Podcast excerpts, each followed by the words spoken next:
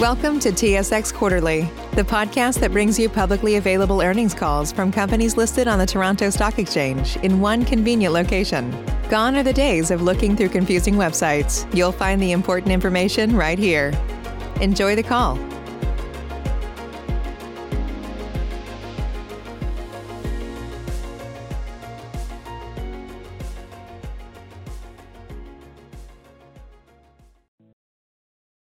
Morning, ladies and gentlemen, and welcome to the Tervita fourth quarter results conference call. At this time, all lines are in a listen-only mode, but following the presentation, we will conduct a question-and-answer session. If at any time during the call you require immediate assistance, please press star zero for the operator. Also note that this call is being recorded on Friday, March 5th, 2021. And I would like to turn the conference over to John Cooper, President and Chief Executive Officer. Please go ahead, sir. Thank you, Sylvie, and welcome to Tervita's conference call for the fourth quarter of 2020. Joining me today is Linda Dietschy, our Chief Financial Officer, and Rob Dawson, our Executive Vice President, Strategy and Corporate Development. During the call today, we will make forward-looking statements related to future performance, and we will refer to certain financial measures that do not have any standardized meaning prescribed by GAAP.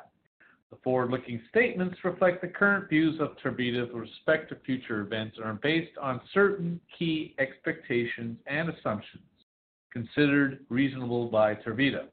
Since forward-looking information address future events and conditions, by their very nature, they involve inherent risks and uncertainties, and actual results could differ materially from those anticipated due to numerous factors and risks. Please refer to our continuous disclosure documents as they identify factors which may cause actual results to differ from any forward-looking statements and identify and define our non-GAAP measures. Well, this morning we will review our results for Q4 2020, followed by an update on our outlook for 2021. We are very pleased with Tervita's strong fourth quarter results, which reflect both the ongoing improvements in our energy service business and the diversification provided by our industrial service business, combined with our continued focus on driving efficiencies across the business.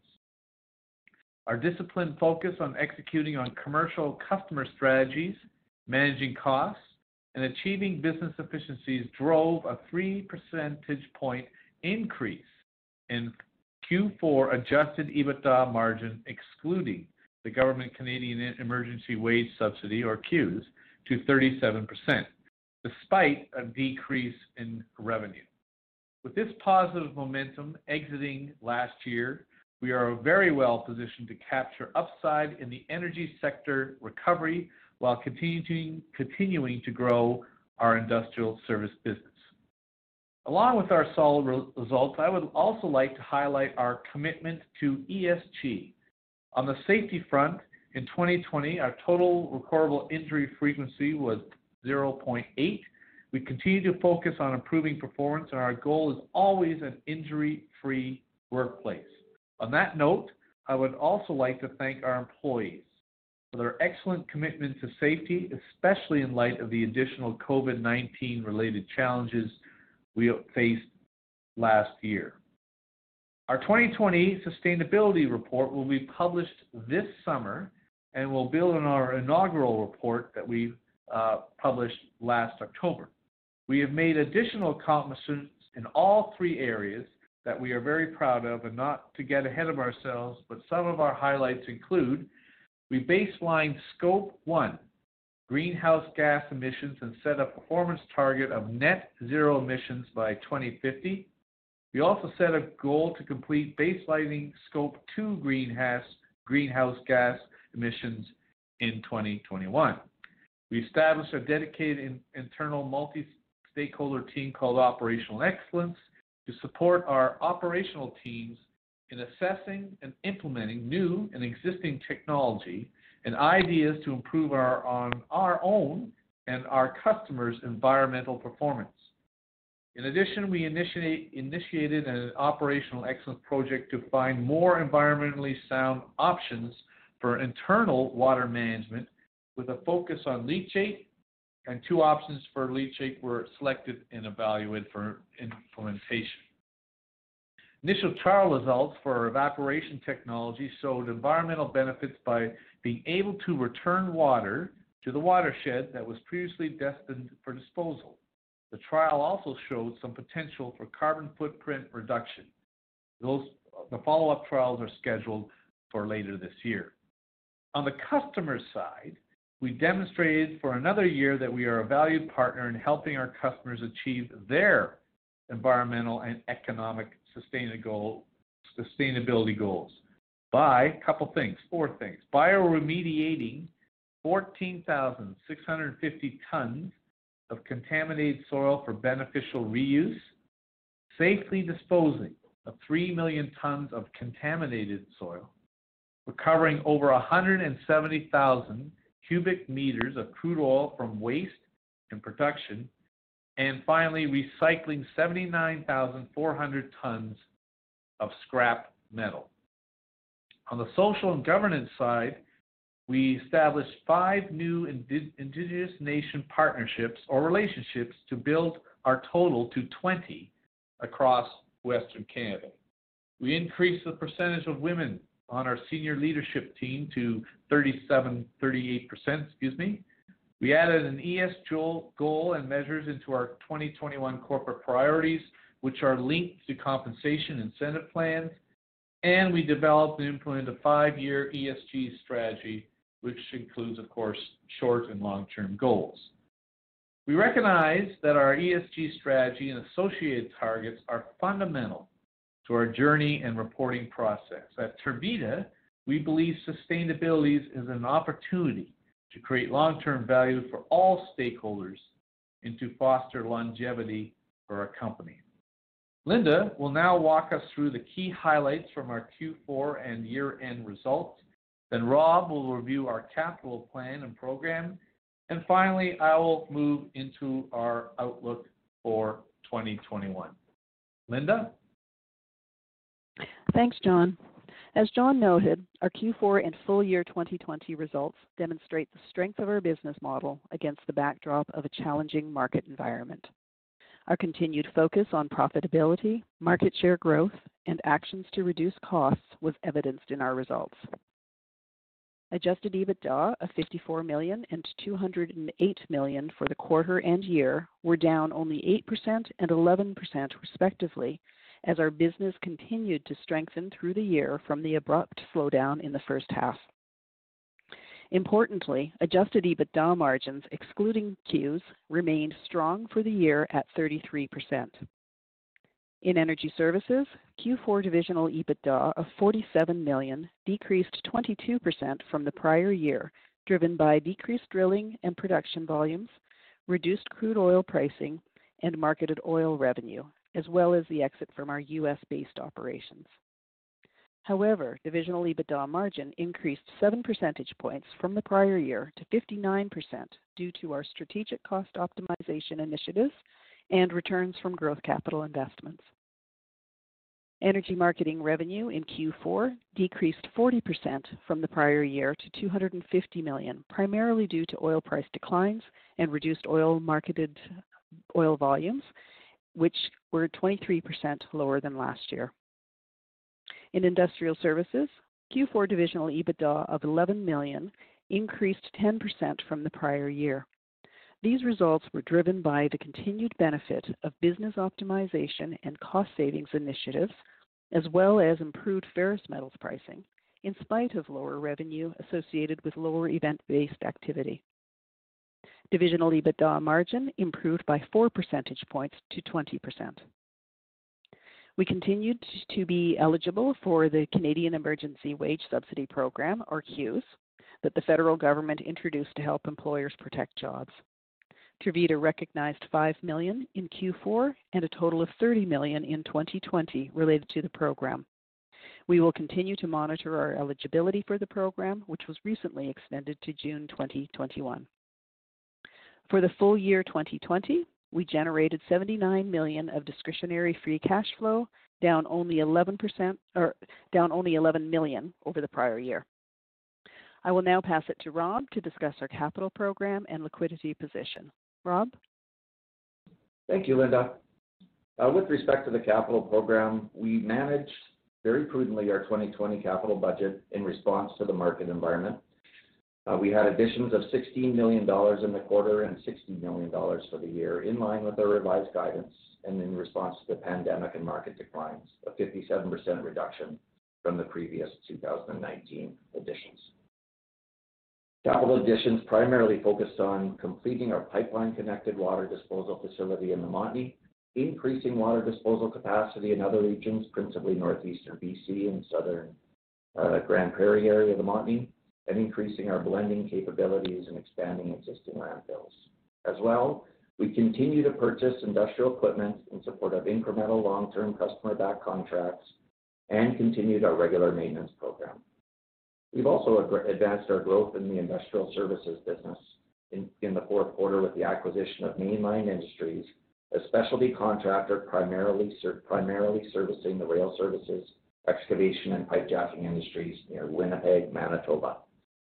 This business complements our metals recycling and rail services businesses um, in, the, central and western prairies and provides a platform to expand our market share and geographic reach.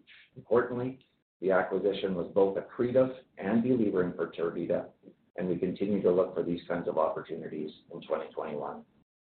In 2021, we are taking a measured, disciplined approach to the allocation of discretionary free cash flow between the focus area of delivering projects within our growth capital pipeline of opportunities. We have increased our hurdle rates, particularly cash payback, and are rationing growth to prioritize a plan to delever our balance sheet. We intend to execute on select high return growth opportunities as they arise, with a focus on growing the industrial services side of our business.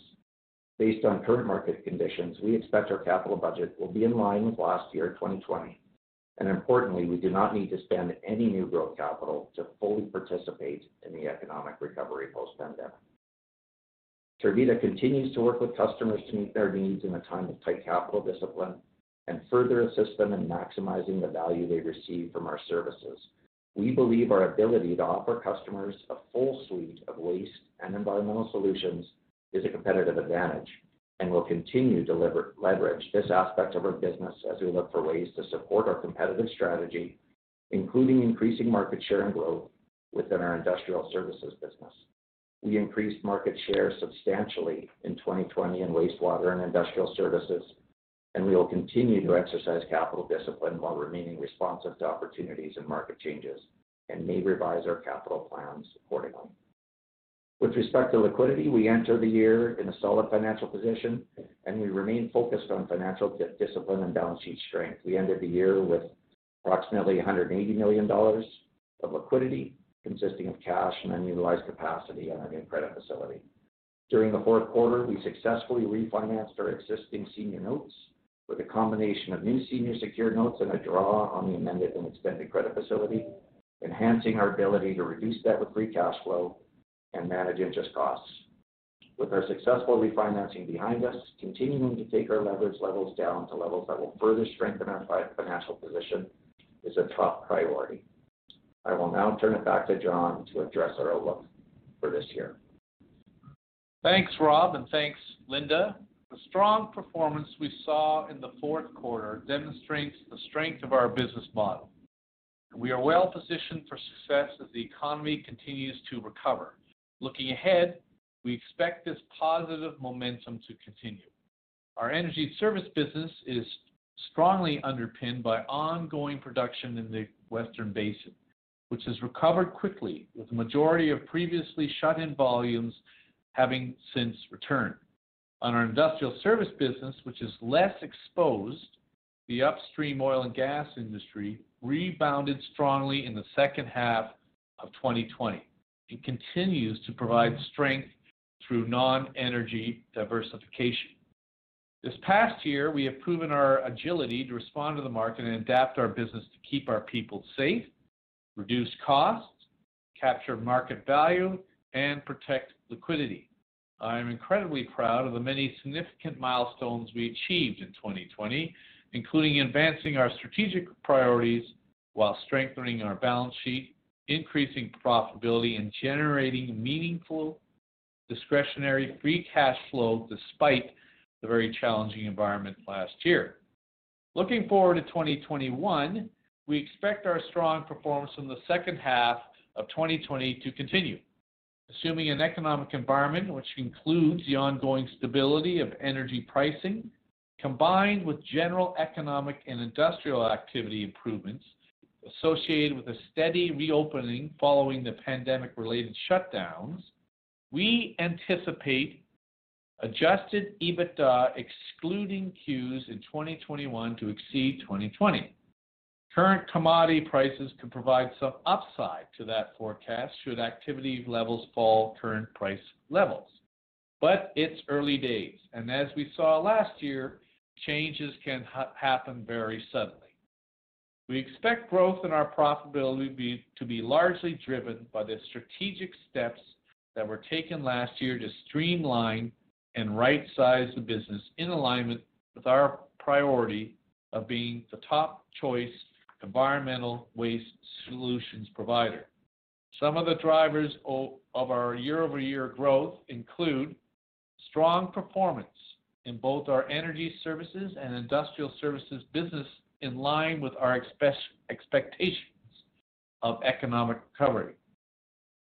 The full-year benefit from the 31 million dollars of structural cost-saving initiatives we instituted immediately in response to the downturn, the continued benefit of the commercial, organizational, and cost strategies implemented in our industrial service business lines, a full year of operations at our pipeline-connected Montney water disposal facility that has been fully operational, servicing producers since Q1 of the last year, and our Mainline acquisition that we completed in December 2020, and actively working with customers through the early stages of the well abandonment and site rehabilitation program.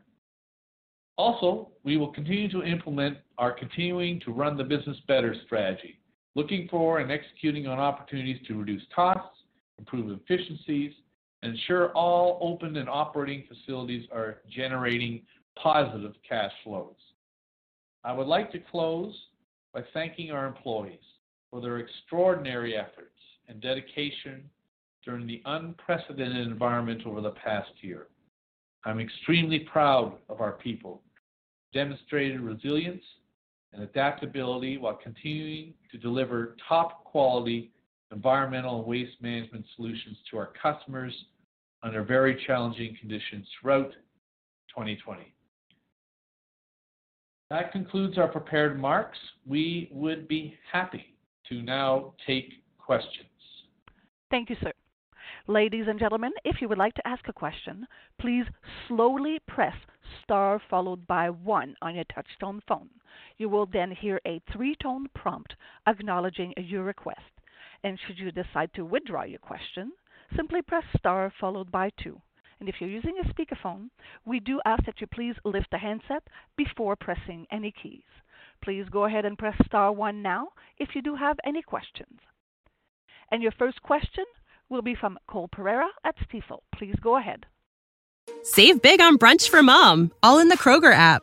Get 16 ounce packs of flavorful Angus 90% lean ground sirloin for $4.99 each with a digital coupon. Then buy two get two free on 12 packs of delicious Coca Cola, Pepsi, or 7UP, all with your card. Shop these deals at your local Kroger, less than five miles away. Or tap the screen now to download the Kroger app to save big today. Kroger, fresh for everyone. Prices and product availability subject to change. Restrictions apply. See site for details. Uh, good morning, everyone. Uh, Hi. Apologies if I uh, missed this in the release, but for 2021 CapEx, can you clarify how much would be for maintenance, how much would be for growth, and what some of that growth might be? Yeah. Um, I, I, you're a little bit. It's John here. How are you doing, Cole? I think you're a little, Uh, couldn't quite hear. it. I think what you asked was what's our 2021 capital you know, guidance growth versus maintenance. Is that correct? Yeah. Okay. All right. Um, as we said, our total 2021 capital guidance number is about flat to last year, so that's 60 million dollars. inside of that, our maintenance program is about 25 to 30, more into the 25 range than 30.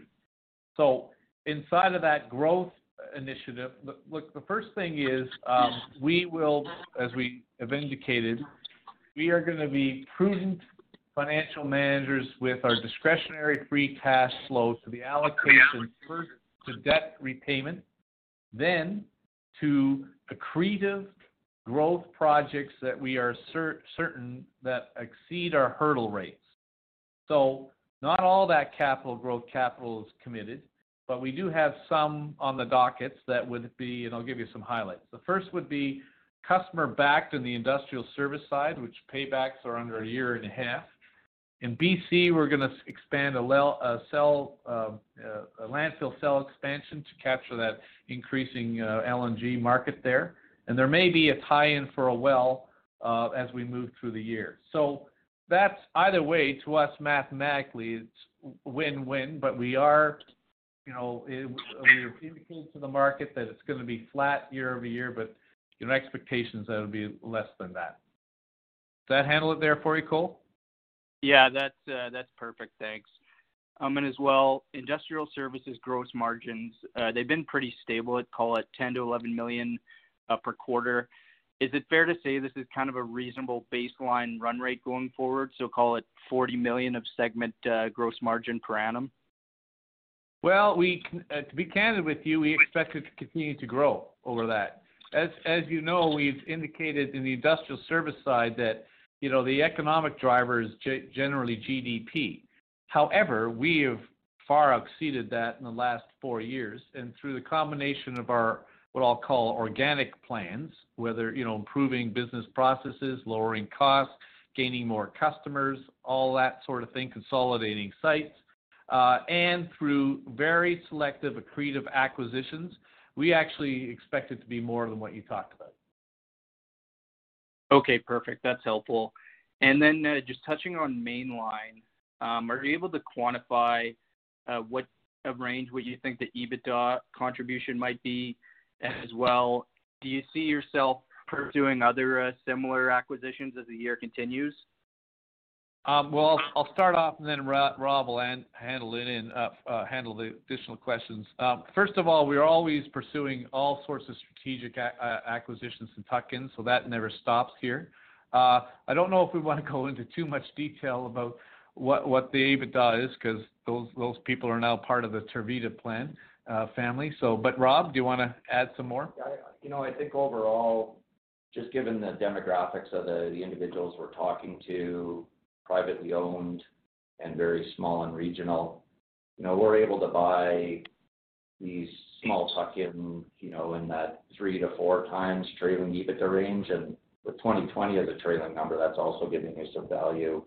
And then our synergies and plans for them, um, at a minimum, usually give another term to that, if that makes sense. Um, so, so, and then it's obviously accretive, um, you know, from a cash flow, uh, EBITDA and uh, all per share basis. Okay, got it. That's cool. Thanks. Uh, that's all from me. I'll turn it back. Okay, thanks, Cole. Thank you. Next question will be from Matthew Weekes at iA Capital Markets. Please go ahead. Uh, good morning. Thanks for taking my questions. Uh, so I was wondering first on the U.S. dollar notes, in terms of we're seeing, you know, a depreciation of the U.S. dollar relative to the Canadian dollar, is that expected to sort of be a cash flow tailwind on on the uh, finance cost side of things, or or are you guys mostly uh, hedged there? It's Rob here. It's a good question. Um, we did have an existing hedge on $360 million, some swaps uh, on the existing ones that were refinanced. We did not close that hedge out. Um, but we did not add on any more swaps. So 140 million, um, and most of the interest is uh, currently enjoying the tailwinds of the uh, the strengthening Canadian dollar. Um, I would I would say that those those swaps roll off at the end of the year in December, and we will be addressing our position on on fixing that, uh, you know, at some point here in the near term. Okay, thank you. Uh, and just another question on on the debt. It's sort of just, uh, it's a bit granular in terms of sort of uh, cost of capital, but I think it said in the disclosures, you know, the interest rate was 5.1% on the on the revolving facility. Um, I know that's sort of based on covenant ratios and stuff like that. Is is it also based on the risk-free rate and with, you know, rates kind of expected to trend upward? Can we expect the weighted average, you know, pre-tax cost of debt on that uh, credit facility to sort of increase? You know, it's based on a CDOR, like a daily bank rate. Yeah. plus a fixed fixed amount uh, spread. And I I think any noticeable change in that will not be material. Yeah, I would say it wouldn't be material at all. Okay. Thank you. Uh, one last question for me. Just looking at sort of the outlook for industrial services on the commodity side. From what I could tell, it's sort of looking at auto steel scrap prices. They're very solid to start the year. If you take that into account, plus the the recent acquisition, is it reasonable to expect that the commodity-based business on that side could be running numbers that are closer to kind of what they were in sort of uh, later in the year in 2018 when they were doing maybe maybe 12 to 14 million a quarter? Yeah. I don't know if it'll be that much, but you're bang on. The ferrous pricing spot prices are very strong. And uh, with the acquisition, it's a very good outlook for 2020. Very strong. 2021, sorry. Wrong year. Thanks very much. That's helpful. I'll turn the call back. Yeah, I wanna put 2020 behind me. Yeah, me too. Thank you. Your next question will be from Tim Monachello at ATB Capital Markets. Please go ahead. Hi, Tim. Hey, good morning, everyone. Hey. Um, first question for you, just around the production-related disposal volumes. They were down quarter-over-quarter, which sort of seemed counterintuitive to me, considering there's some, um, you know, shut-in production that's coming back online. I was curious if you could shed some light on that. Was there any one-time impacts, and how are you seeing those production-related disposal volumes um, progressing into 2021? It's Rob here, Tim. Quarter to quarter, there tends to traditionally be a reasonable amount of volatility there, but I think that that's at the higher end. We are seeing, sequential increases in those volumes as well, um, going forward. We had one facility that's been down as a result of an incident that occurred there that impacted it. But overall, Uh, particularly now that all of the oil sands uh, production is largely back online and uh, the condensate call is is back, um, pulling pulling drilling from from the Montney region, um, we think that those production volumes will will continue to be steady and and growing sequentially. Yeah. Okay. You know, that's what we're seeing here in the early parts of 2021. And you know, the measurable market share on water data, you look at that that shows that we're continuing to hold strong and continuing to build. Okay. I appreciate that. And there's a little bit of commentary in the MD&A around, um, I guess that impairment and just sort of shuttering some of the facilities that weren't meeting economic thresholds. I'm curious how that's gonna impact the revenue profile of the energy services business. It's gonna be accretive to our EBITDA profile and our margin profile. Yeah. Okay. Um, is there? We just have a. On the top line?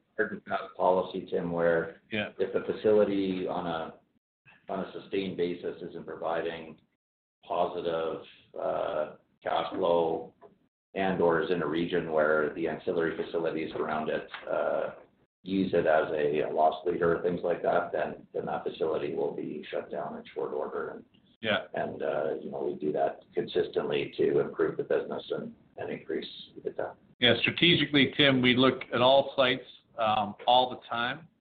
So, uh, you know, post uh, any capital business has to be cash flow positive. And so you assess the market, you assess where you are, you assess where you play. This is in the energy service side. And if if it doesn't equal uh, value or accretion to us, we um, consolidate, shut down, you know, temporarily close. That's what we do. Okay. All the time. Were those facilities concentrated in a certain region, or were they, you know, spread out throughout your footprint? Uh, They'd good question. in our quieter areas. Yeah. Um, you know, we've been, I think in the landfill portfolio, there, there's more landfills than are necessary, particularly in the busier areas. And so when you reach a landfill cells, you know, completion and you have the choice whether or not to build the next cell, um, there's a number of them that are those. And then in, in the central South Alberta area and southeastern Saskatchewan area, there's, you know, some of the more legacy areas where there's older facilities. Those are the ones that, that we're also focused on. Okay. Are there any other facilities that you're currently evaluating? Well, we evaluate all facilities all the time. But you're, you're referring to, are there any others we're gonna close that we are thinking, Tim? Yeah. Um, yeah, we have a plan in our whole, uh, portfolio of, of, uh, TRDs and caverns and landfills, um, that we're always looking at. So it's a, like a short-term plan and a three-year plan. So in that plan, we are looking at maximizing return on capital employed for our shareholders, because that's our job. So yeah, I would, uh, unless the market dramatically increases, there, there will probably be more. I mean, there are, there are some very positive things happening though as well. Like for instance, we have, uh, two landfills in northeastern BC, the only two there. Um, one of those we are planning on suspending because the, the activity up there is in, in the Deep Basin was, uh, was very, very, um, uh, low. Um, just this year, the, uh, the Oil and Gas Commission, the OGC of British Columbia, added a new regulation called the Dormancy and Shutdown Regulation Act. There's a significant amount of dormant and shutdown well uh, facility and soil in that area. So we are going to build a cell there this year as one of our growth projects and expect that to be a substantial positive add to our to our uh, EBITDA in later this year once the cell's complete and into 2022. So, you know, things are going in both directions, and in this case, the regulations and and that's and that's independent and wouldn't be receiving the money from the uh, from the government AROL uh, program as well. So there's there's lots of puts and takes, but for the most part, you can just rely on us to ensure that the return on capital employed, the cash flow from every facility, Yeah. and otherwise uh, strategic reason. Those are the three things that we're always looking at, and if they don't check those boxes, then the facility is is uh, either suspended or closed permanently. Okay, those seem like decent KPIs to look at when you're managing your portfolio. Um, the guidance for 2021 was, you know, largely unchanged or unchanged, I should say. Uh, you're still looking for EBITDA growth above and beyond 2020 when you exclude Qs. Um, I mean, crude oil, commodity prices have, you know, improved significantly since that guidance was first issued. I'm curious where you think, uh, you know, is there upside to that guidance in this environment? Yes, th- certainly is. I mean, it, it's early days. You got our customers have got to um, bring those production volumes and drilling completions uh, solids to our facilities and other um, issues. But it's early days. But certainly, if it maintains, that, yes, the answer would be yes. I mean, in northeastern BC, disposal infrastructure um, is at capacity and waste is overflowing into Alberta. Um, so there are very good signs that the current pricing environment is bringing good activity.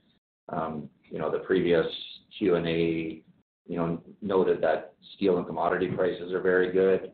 And we are, you know, in our industrial business, or we've got a foothold from last year, and now we have good, strong signs of new customer-backed opportunities in the uh, in the Terrace um, and uh, Kitimat areas. So, you know, we're seeing really good green shoots all around our, our uh, businesses. But again, like John said, you know, it's just, uh, you know, the beginning of March here. Um, if we get an extended breakup, we'll have uh, a good, good Q1. And then uh, we'll have to see how the second half of the year goes. But if it hangs in like this, it's going to be a very good year compared to last year. Yeah.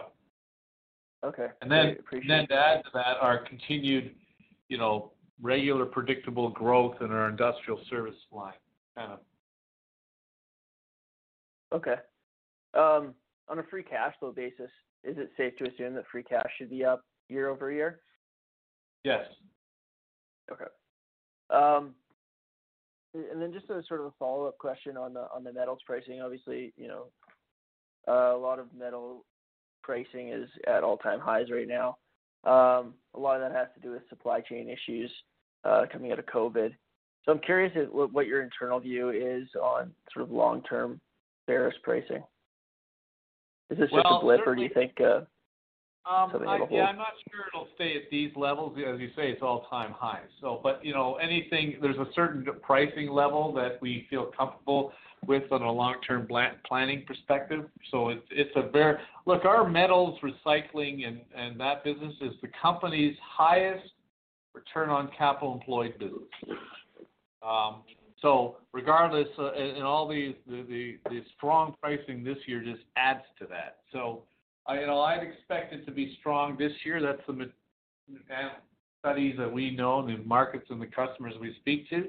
You know, predicting it out two to three years, you know, that's a bit of a mug's game. I think we'd just say that we're very happy with our metals business and the pricing there, and we have internal methods to manage that price to the benefit of our uh, shareholders. So. You noted those supply chain issues, Tim. You know, if you look at the move to very, very large government programs to re, you know, update infrastructure, particularly in the United States, that are starting to unfold, and the pressure to purchase steel and other raw materials from United States fabrication um, and production. Um, the current production of steel and other products, you know, is is not nowhere near enough to meet current demand in the United States. But that pressure to continue to buy local and increase capacity there, we think bodes very well for, yeah. the, for the scrap metal business in, uh, in, in Western Canada. And then as well, with the new, you know, plants that are being built in, uh, in the heartland there, Strathcona, um, just east Edmonton, and then the oil sands facilities all being at their peak capacity. You know, that, that 40 odd billion dollars of maintenance capital that's spent every year, a significant part of that is just um, taking out old steel and refabbing and replacing it, and we take a lot of that steel and put it back right back into the supply chain into clean steel again. So it's a very good um, environmentally uh, appropriate process, at least in the steel supply chain. So it's it's a good business, and we feel very good about it. Okay, great. And then just my my final question here. Sorry if I'm uh, monopolizing the call a little bit.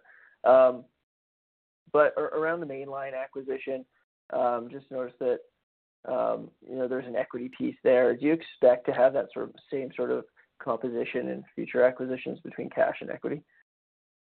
Uh, yeah, it's a tool that we're going to use, and we're only going to do it if it's like, uh, you know, the math makes sense and, be accretive to both our debt, the EBITDA targets, and uh, our free cash flow targets. But yeah, it's a tool that we'll use. Okay, great. I'll turn it back. Appreciate it. Thank you. Next question will be from Keith Mackey at RBC. Please go ahead. Hi, good morning, everyone. Hello. Uh, just a uh, question first on the landfill volumes, particularly uh, the remediation volumes. They're up pretty strong quarter-over-quarter. Any particular reason that you can cite for this? Is it, you know, site reclamation related work or or just general general abandonment work that you that you know of? Uh, yeah, it, I, it really the answer is both. We are seeing the build up from the site rehabilitation program, so it's uh, starting to come into our business, and also from uh, just general returns in the for two things: general returns in the drilling completions business uh, to, on soil work, but also general returns in the overall economy as projects were deferred from COVID and they're starting to come through. So those three factors, you know, added up to it. And as you know, Tervita has the largest uh, network of landfills and caverns in the Western Canada Basin. So as it, as the overall economy increases in industrial and in energy, we benefit. So. Got it. Okay. What uh, what should we be assuming or thinking about for for your ARO spend uh, for 2021? Um, Rob, do you want to handle that? Like, you know, we always guide to be in that five to ten yeah.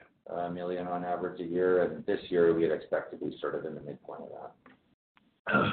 five to ten is a good rule of thumb. Yeah. Got it. Okay. Thanks. And one last one. Have you seen any impact or noticed anything in the marketplace about producers uh, increasingly insourcing their own, you know, production management or waste management needs? Or is the volume trend mostly related to the market conditions you uh, cited earlier? No, we haven't seen anything that's of significance or material. They're always looking at that. I mean, I think what you're doing is referring to the recent announcements of consolidation in that space. And, you know, our view is actually it's net positive impact to the industry as a whole. It strengthens uh, to um, to a stronger business uh, partners, although certainly a smaller number of customers. And with that, we can uh, deal in specific regions and focus their efforts more in um, selectively working with them on a cost of capital, if it makes sense, to expand their portfolio. So no, we don't. We don't really see it as a as a kind of a an issue there. You know, Keith, if you think about what we've done the last four years, and we're not drilling any more wells, but we drilled about six or seven wells, and we have significant excess capacity for water disposal at key points all the way through the all the way through the fairway where all of the active areas are, right from Kakwa, um, South Wapiti, La Glace, and then up into northeastern BC. We've now added well capacity in our Silverberry region. And because we have all of this extra capacity, it's usually backstopped and/or it's currently producing high returns. We're able now to go to regional customers in those areas and say, "Pipeline connect into us, here's our price profile," and beat what their own capital would be to drill their own well and build their own infrastructure. So having that infrastructure in place in this environment can be very attractive. Greenfield, that's not gonna happen, I think, either. Um, you know, producers are gonna do their own. You saw, I think it was NuVista sold some capacity, so others are looking to actually sell their capacity. Um, and if you can do it in areas that are leveraged to your own facilities, you can do it very accretively. Uh, but if you could do it in areas where you don't have facilities, then those generally are trading at prices that don't make sense for us. So overall, I'd say that trend to insource, which was very, very strong 2016, 2017, 2018, and into 2019 is flatlining in our opinion. And we think that there's opportunities. Certainly last year, we had a massive amount of water growth increase. Our market share, you know, topped out at about 50% there for a little while for third party, and we're in the mid-40s. That's up over 10% year-over-year. So um we think what we've been doing has been to very Um, effectively grab a lot of market share, uh, but also to do it in a way that our customers are saving money and not not uh, um, not motivated to do it themselves. Got it. Okay, that's helpful. Uh, just one follow-up to that. There wouldn't be any, like, change of control provisions on any of your customer-backed contracts or anything like that, would there be? Um, Not that I can recall. Yeah. I mean, it's a standard. Yeah, standard. It's a standard term to have a change of Standard control, that there'd no be there'd be no ability to cancel based on that. Yeah. Yeah. Standard term, no ability to cancel. Yeah. Okay. Thanks, uh, thanks for that. I'll turn it back. Thank you. As a reminder, ladies and gentlemen, if you do have a question, please slowly press star followed by one on your touchtone phone. And your next question will be from John Gibson at BMO Capital Markets. Please go ahead. Hello, John. Morning, all. Morning. Um, congrats on the solid quarter here. Um, I just had one.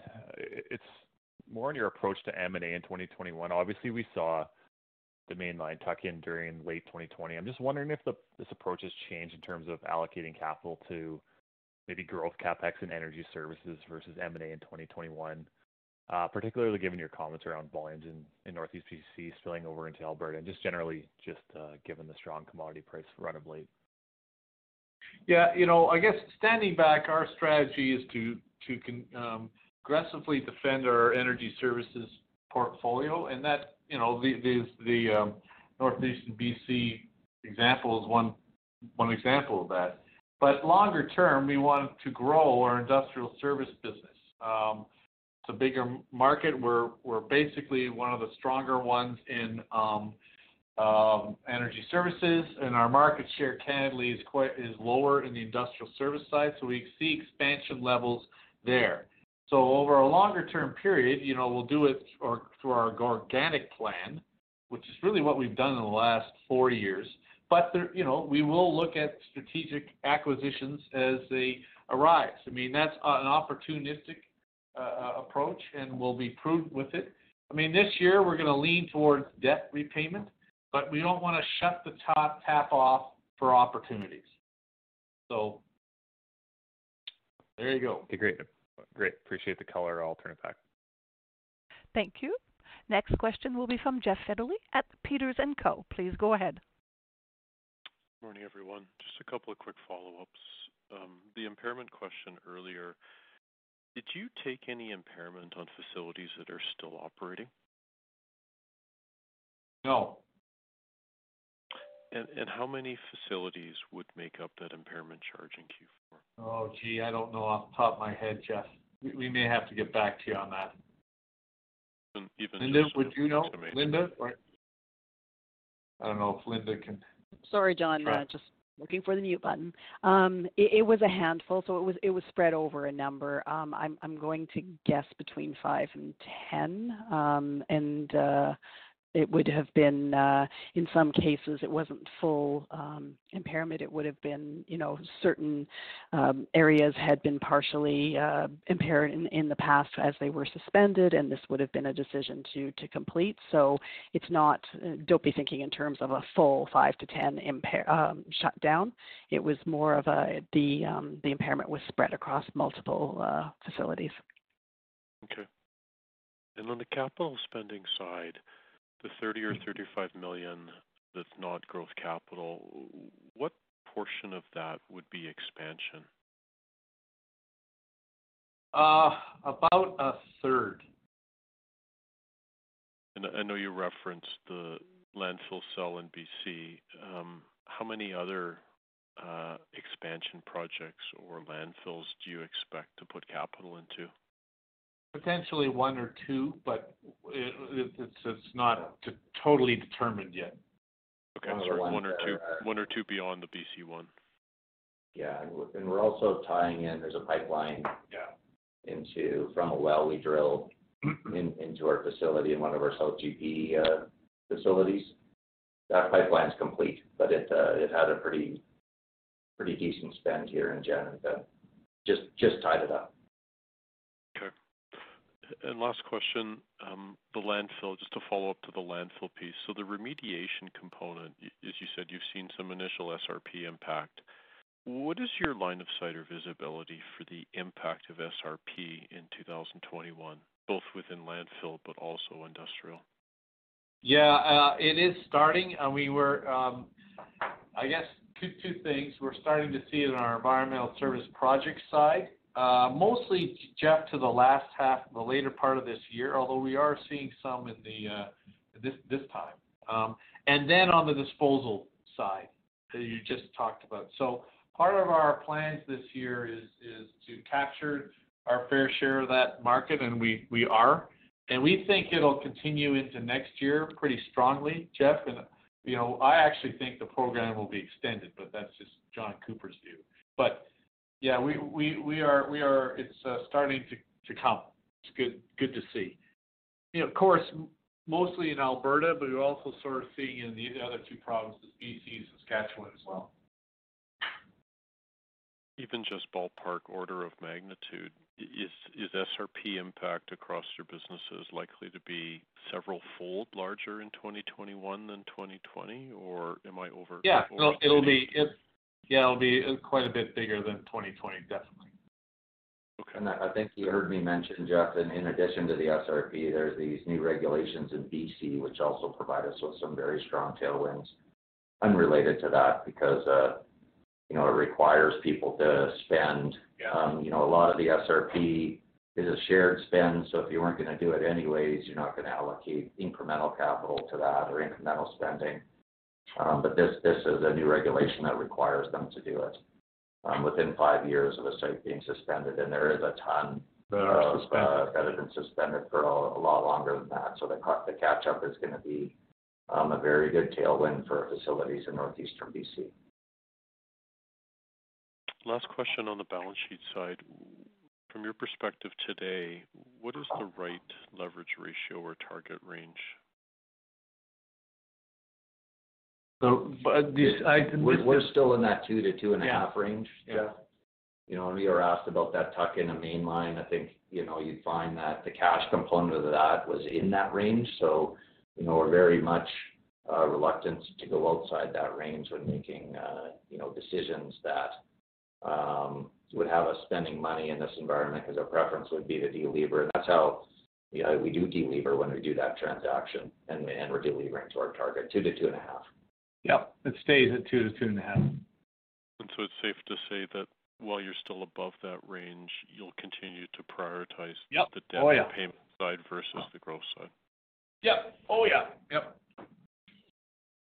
Okay, great. Thanks for the color, guys. Thanks, Jeff. Thank you. And at this time, we have no further questions. Mr. Cooper, please proceed. Okay, thank you, operator. Uh, we really appreciate taking the time to speak to you today, and we look forward to our next conference call. Please be uh, safe and healthy. Thank you very much. Thank you, sir. Ladies and gentlemen, this does indeed conclude your conference call for today. Once again, thank you for attending. And at this time, we do ask that you please disconnect your lines. Save big on brunch for mom, all in the Kroger app. Get 16 ounce packs of flavorful Angus 90% lean ground sirloin for $4.99 each with a digital coupon. Then buy two get two free on 12 packs of delicious Coca Cola, Pepsi, or 7UP, all with your card. Shop these deals at your local Kroger, less than five miles away. Or tap the screen now to download the Kroger app to save big today. Kroger, fresh for everyone. Prices and product availability subject to change. Restrictions apply. See site for details.